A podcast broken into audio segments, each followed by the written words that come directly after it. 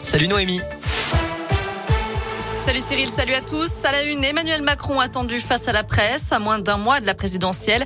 Il doit dévoiler son programme dans les prochaines minutes et répondre aux questions de 300 journalistes. Le chef de l'État devrait détailler une trentaine de mesures et son programme complet, qui tiendra 24 pages, sera envoyé par courrier à 6 millions de foyers dès ce week-end. Nouvel allègement des mesures sanitaires dans les collèges et les lycées. À partir de lundi, les élèves cas contact de plus de 12 ans non vaccinés n'auront plus à s'isoler pendant 7 jours. Ils devront simplement réaliser un autotest à J 2. C'est ce qu'annonce aujourd'hui le ministère de l'Éducation qui conseille à ses élèves cas contact de porter un masque pendant 7 jours par précaution. Ce jeudi est marqué aussi par une mobilisation interprofessionnelle à l'appel de plusieurs syndicats pour réclamer des hausses de salaire, de bourses étudiantes ou encore de meilleures pensions pour les retraités.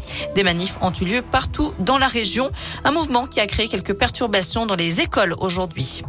Il prétexte une agression pour éviter de retourner trop tôt derrière les barreaux. Un détenu de Rion dans le Puy-de-Dôme a écopé hier de deux mois de prison supplémentaire pour n'avoir pas respecté les règles de semi-liberté. Condamné au départ à un an ferme, cet homme de 37 ans avait eu l'autorisation de se rendre lundi au CHU de Clermont en train pour honorer un rendez-vous. Mais lorsqu'il s'apprêtait à repartir à Rion, il aurait selon lui été agressé par plusieurs personnes près de la gare, ne réapparaissant que le lendemain matin, une version qui n'a pas vraiment convaincu le tribunal.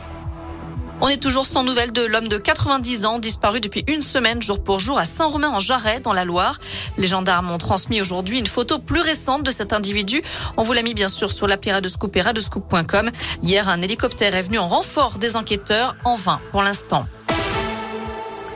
On passe au sport avec un mot de football. Didier Deschamps a dévoilé sa liste pour les deux prochains matchs de l'équipe de France. Match amicaux contre la Côte d'Ivoire le 25 mars et contre l'Afrique du Sud le 29 mars.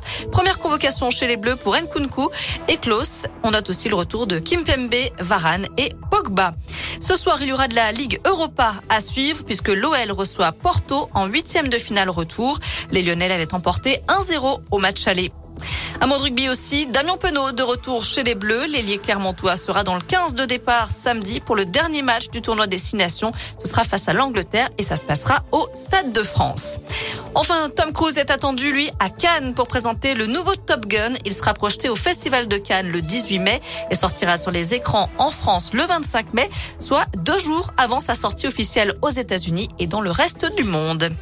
Voilà, vous savez tout pour l'essentiel de l'actu. On jette un œil à la météo pour cet après-midi. A priori, hein, ça va rester comme ça, nuageux, bien grisonnant.